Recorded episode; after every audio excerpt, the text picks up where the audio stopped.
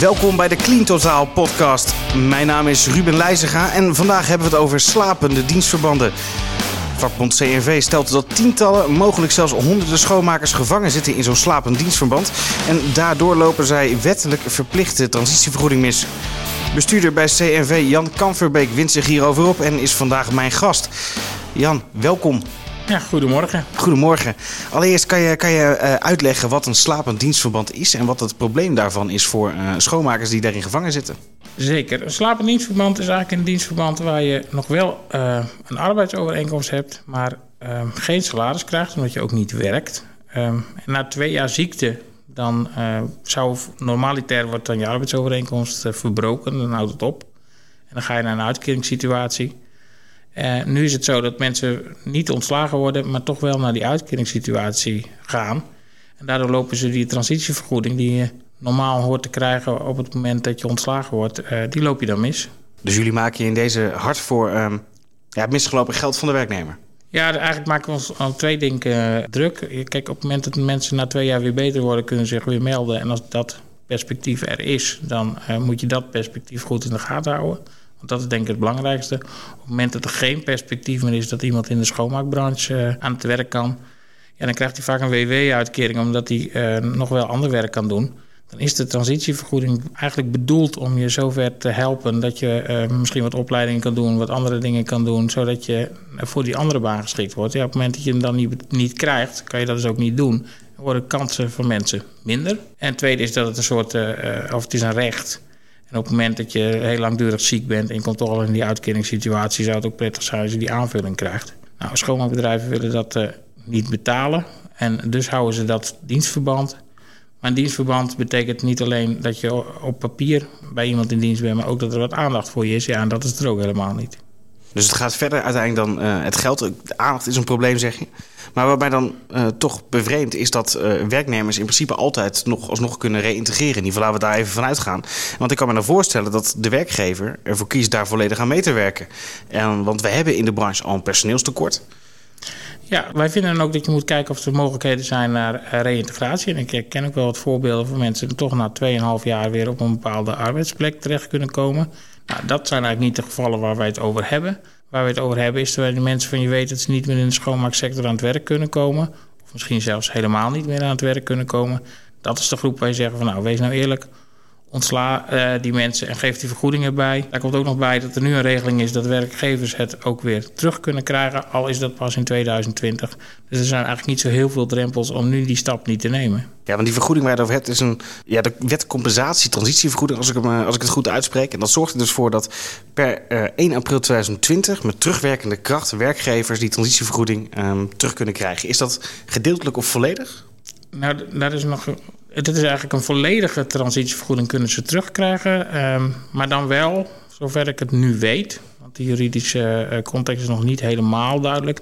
alleen de tijd uh, tot die twee jaar. Dus als je mensen langer in dienst houdt... dan loopt het dienstverband uh, door. En dan kan je ook zeggen van ja... op het moment dat je ze pas na 1 april 2020 ontslaat... dan moet je de transitievergoeding rekenen over de hele periode dat ze dienstverband is. En dan krijg je het stukje tussen die twee jaar en 1 april uh, niet terug. Een extra reden om het nu af te handelen.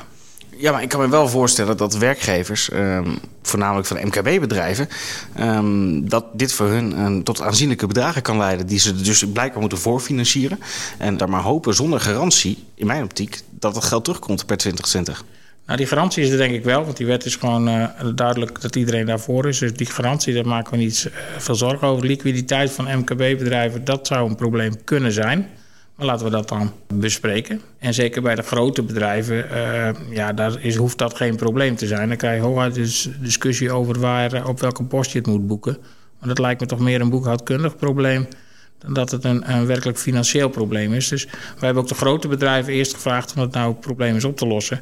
Heel praktisch gezien komt het daar ook het meeste voor, omdat we niet nou eenmaal de meeste mensen hebben. Dus ja, dan, dan gaat dat automatisch dat je zegt van ga begin daar nou mee. En hoe wordt erop gereageerd door, door de grote bedrijven? Want u heeft um, tijdens, uh, of een, een, een, tijd geleden uh, ja, de knuppel in het hoenderhok gegooid door te zeggen: joh, honderden, tientallen, zo niet honderden schoonmakers zitten gevangen in zo'n slapend dienstverband. U heeft er bij schoonmaakbedrijven bij naam genoemd. Um, daar zijn wij ook even rond gaan bellen. Bij een van de schoonbedrijven is één geval bekend. Niet bewust, zeggen zij. En hoe groot is het probleem daadwerkelijk? Nou, CNV hebben we alleen al 100 CNV-leden, maar dat is dan meer dan alleen de schoonmaak. Hebben we er nu 125 die zich al bij ons gemeld hebben.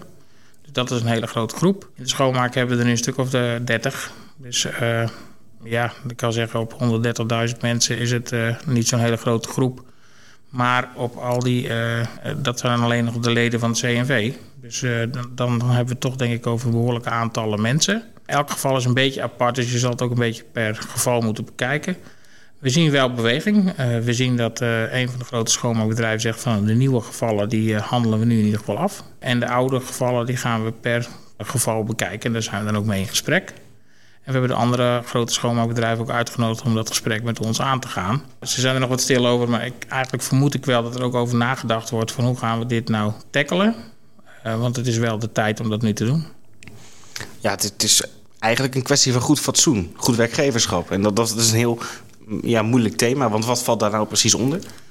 Ja, goed werkgeverschap. En juist in, de, in deze CEO komt een hele grote preambule waar het ook over gaat. Van hoe, zien we nou, hoe kijken we nu tegen die uh, branche aan en wat vinden we goed werkgeverschap? En dat zijn dan niet de harde normen, maar het moet wel de basis zijn voor het gesprek. Dat is iets wat we in de sector nog wat langer proberen.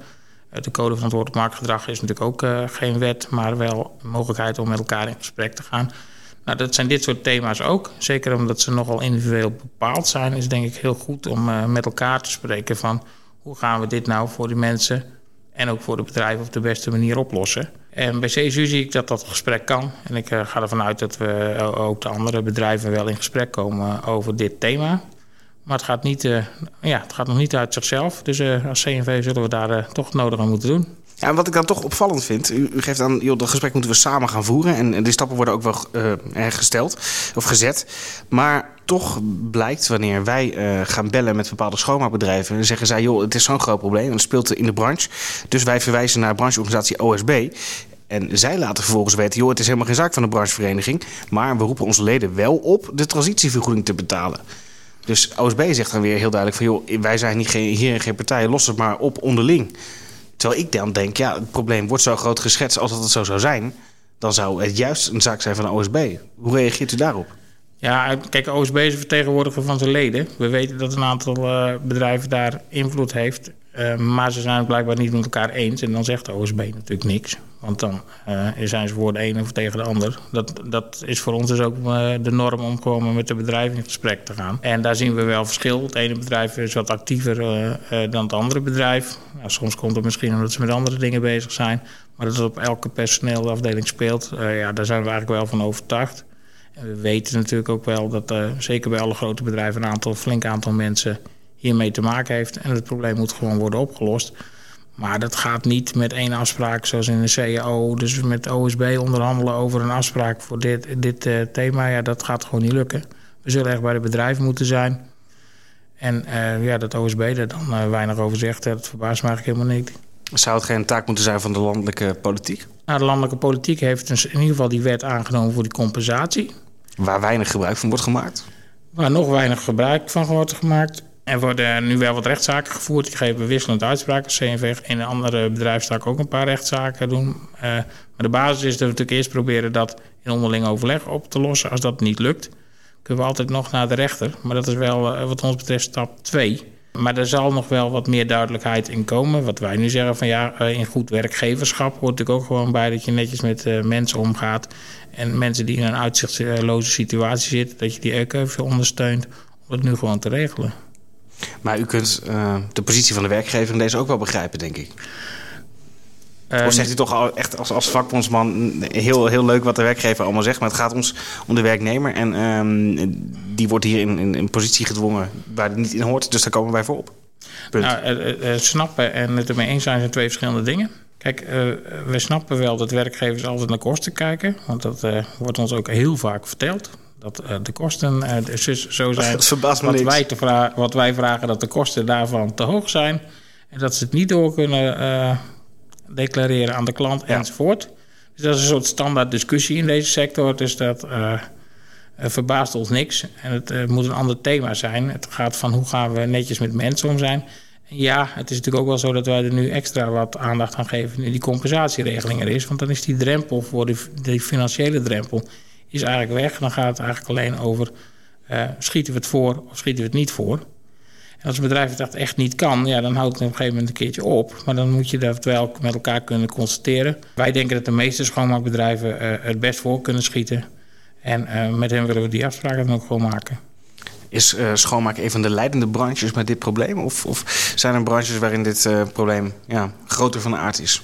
Nou, in de schoonmaak is wel het probleem dat we eigenlijk weinig ander vervangend werk hebben. Zit je in een bedrijf met allerlei verschillende functies, dan zie je dat mensen die nog uh, wel beperkingen hebben, na twee jaar ziekte vaak wel binnen die beperking nog andere taken kunnen krijgen.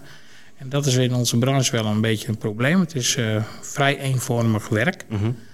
Um, we hebben niet mensen die uh, hoog opgeleid zijn, zodat ze allemaal andere dingen kunnen doen. Zoals een ondernemer laatst tegen mij zei: Ja, ik krijg steeds het advies dat ze licht administratief werk kunnen doen. Maar zoveel licht administratief werk hebben wij ook niet. Het hele kantoor vullen met mensen die uh, beperking hebben, dat helpt ook niet. Daar helpen we mensen ook niet mee verder. Dus het is wel een, een probleem wat in de schoonmaak wat zwaarder is dan in sectoren waar je meer gevarieerd werk hebt. Ja, ja, ja. Is het dan ook zo dat de reden van, van uitval Um, daar ook, daar ook een, een, een, rol in speelt. Lijkt mij toch namelijk altijd maatwerk, omdat bij ieder, uh, iedere werknemer die om wat voor reden dan ook uitvalt, dat een andere oorzaak heeft of een andere grondslag. Is daar wel een, een duidelijke goede norm voor te maken? Nou, daarom is het ook, moet je het per geval bekijken. Wij weten wel in onze sector dat veel mensen uitvallen met fysieke problemen. En een glazenwasser die last heeft van zijn schouder. Op het moment dat hij die last heeft, zodat hij niet meer kan werken zitten we nu eigenlijk in de situatie dat we dat ook niet meer kunnen herstellen. En andere taken die binnen dat bedrijf zijn, binnen een glazenwassersbedrijf bijvoorbeeld, zijn eigenlijk allemaal toch wel fysieke taken. Dus je zou kunnen zeggen, ja, iemand kan misschien nog wel auto rijden, maar ja, dat kan ook niet allemaal. Dus dat, dat is wel een hele grote beperking. Wij zien veel fysieke klachten. En we zien natuurlijk ook uh, dat bepaalde ziektes als kanker en dat soort dingen ja, bij oudere mensen toeneemt. En de gemiddelde leeftijd in de schoonmaak die uh, stijgt ook maar door. Dus het probleem wordt wel groter. Neemt u het werkgevers dan ook kwalijk dat mensen die um, werknemers die vlak richting hun pensioen aangaan, uh, hiermee te maken krijgen? Dat werkgevers dan zeggen: joh, wij laten dit contract uh, doorlopen, een slapend dienstverband. Uh, om ervoor te zorgen dat die transitievergoeding dan niet, niet vergoed hoeft te worden. Neemt u dat kwalijk als er nog een half jaar te gaan is? Nou, als het vlak voor het pensioen is, dan wordt er een andere discussie. Dan kijkt de transitievergoeding daar ook anders naar. Maar we zien wel gewoon mensen rond de 60, die moeten nog echt een hele tijd. Dat is wel anders dan tien jaar geleden. Dus mm -hmm. we zien dat daar nog een hele tijd te gaan is. Ja, en verder dat de werkgevers ze kwalijk nemen kunnen die uitvallen. In het verleden werd er minder naar gekeken en dat kunnen we niet meer herstellen. We kunnen nu wel praten en daar zijn we ook mee bezig. Van hoe zorgen we nou dat het niet zo ver komt? Nou, dat is ingewikkeld genoeg. Um, laten we daar het gesprek over aangaan en laten we de mensen die het overkomen is in ieder geval nu helpen en laten we die niet laten stikken. Daar gaat het om. Dus even kijken, uh, goed kijken van wat kunnen we nu al doen dat mensen niet in die situatie komen. Dat noemen we duurzame inzetbaarheid. Maar de groep die het nu betreft gewoon netjes afhandelen. En nu verder? Uh, de, de kantonrechter in Limburg uh, heeft al gezegd... Joh, wij, wij stellen prejudiciële vragen aan de Hoge Raad... om dus duidelijkheid te gaan scheppen over het slapend dienstverband. Um, de uitkomst van de Hoge Raad, die uitspraak... gaat dat de basis vormen voor nieuw beleid in Nederland? En, en wordt daarmee dit thema dan beëindigd? Nou, vaak is natuurlijk wel de uitspraak van de Hoge Raad... dat iedereen kijkt hoe het juridisch zit. Um, als CNV zeggen we, het is belangrijk om te kijken hoe het juridisch zit... maar het is ook vooral belangrijk om te kijken hoe dat de menselijke maat is... En als we het met de menselijke maat kunnen oplossen, dan hoeven we de juridische vragen niet te stellen. Uh, als je er met elkaar uitkomt, uh, ja, eigenlijk is naar een, rechter gaan een soort noodgreep dat je de discussie niet goed met elkaar kan voeren, of er in ieder geval niet uitkomt. Dan hebben we daar rechtelijke macht voor, dat is prima. Dat doen we ook. We gaan binnenkort ook voor twee mensen dan wel uit andere sectoren naar de rechter. Maar het heeft onze voorkeur om het gewoon in fatsoenlijk overleg op te lossen. Dus uiteindelijk kunnen we toch stellen waarmee we begonnen zijn. Een slapend dienstverband is een kwestie van goed fatsoen. Een slapend dienstverband in stand houden is een kwestie van geen goed fatsoen. Duidelijk. Jan Kamverbeek, eh, bestuurder bij vakbond CNV over slapende dienstverbanden. Hij maakt zich er hard voor dat de slapende dienstverbanden zo snel mogelijk worden uitgebannen. Ja, dat is uiteindelijk het doel dat we uh, over een aantal jaar zeggen slapend dienstverband. Wat is dat? Jan, dankjewel. Graag gedaan.